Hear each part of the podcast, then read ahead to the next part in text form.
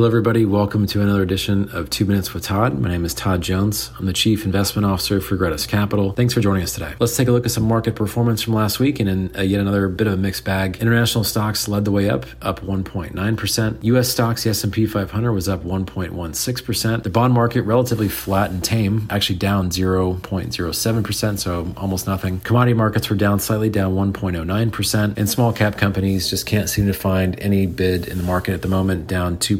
0.23%, bringing the year-to-date difference in S&P versus small cap to a pretty substantial margin yet again. Just some other items that we've looked at more recently that we thought we might find interesting. The first chart shows high yield issuance. These are a combination of bank loans, high yield issuance, and also investment grade issuance. So that's the acronyms there for HG, HY, and loans. And what you'll notice here is actually the largest amount of net issuance in the last 10 years occurred in the month of January, which is a little bit surprising because rates have not been higher at any point in this prior 10 years than they, were more recently. But actually, what is pretty low, you can see on the chart here, is that black line, which shows the amount of spread between these sectors broadly versus treasury markets. So I guess in other words, CFOs and companies in the S&P are deciding to take on a little bit more interest rate payments in exchange for certainty in the current calmness within the bond markets that they are able to get bonds out at. So really taking in a little bit higher interest rates for certainty, which I think is a really interesting observation, but also that higher rates are being in fact able to be absorbed by S&P companies. The next chart that I wanted to just share here is just a cross section showing subsequent returns versus forward PE ratio. And what you'll notice here on the chart is it shows a pretty clear linear regression where the higher the forward PE ratio gets in the The lower your prospective return gets as an investor in the future. And this, I think, jives very much with our current thinking that we're moving from a more index-based market that's a beta market that's pulling up many different boats to much more of a stock picking market. And you started to see that towards the end of last year where the Magnificent Seven comprised or dominated returns over the course of majority of the year. And that's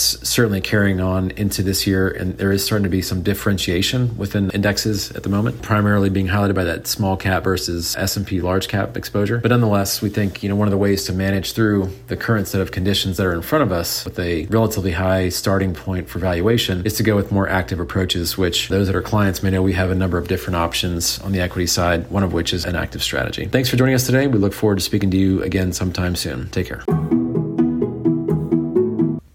All price references and market forecasts correspond to the date of this recording. The information contained does not constitute research or recommendation from Gratus Capital to the listener. Gratus Capital is not providing any financial, economic, legal, accounting, or tax advice or recommendations in this podcast. In addition, the receipt of this podcast by any listener is not to be taken as constituting the giving of investment advice by Gratus Capital to that listener.